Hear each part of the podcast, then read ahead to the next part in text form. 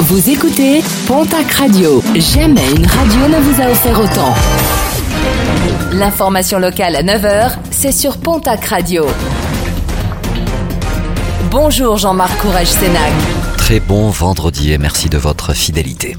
Appel à la vigilance avec les vols de carburant qui restent toujours d'actualité, particulièrement visés les entreprises de transport avec euh, notamment des dégradations sur les réservoirs.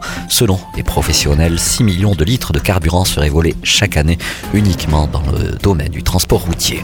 6 mois de prison avec sursis, décision de la justice paloise à l'encontre d'un quadragénaire d'Oloron Sainte-Marie. Mardi alcoolisé, il avait proféré de multiples menaces contre sa voisine les gendarmes présents sur place avaient également dû essuyer sa colère alors qu'il conduisait le prévenu à l'hôpital, un homme connu de la justice pour des faits anciens. Lors de la perquisition à son domicile, une arme non déclarée a été retrouvée, elle a été détruite. Retour à la normale progressive du côté des cours d'eau de la région. Il faut dire que les dernières intempéries ont provoqué pas mal de dégâts avec de nombreuses caves inondées mercredi soir, mais aussi hier des petits débordements.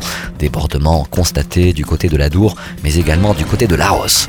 Une manifestation hier en milieu de journée à Pau, une trentaine de personnels du centre hospitalier des Pyrénées rassemblés devant l'établissement contre la fermeture de l'accueil des urgences de nuit.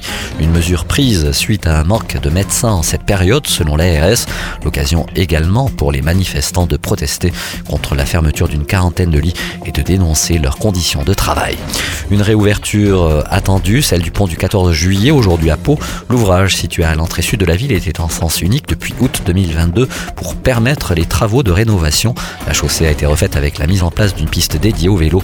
Les flancs en béton ont également laissé place à des garde-corps ajourés qui ouvrent la vue sur le Gave. Comme euh, chaque début de mois, les billets de train à 1 euro reviennent pour le premier week-end de juin en Occitanie. Des billets disponibles en ligne comme lors des précédentes opérations ou directement au guichet des gares de la région. Afin de répondre à l'affluence attendue durant ce week-end, la SNCF renforcera par ailleurs la composition des trains pour augmenter le nombre de places disponibles.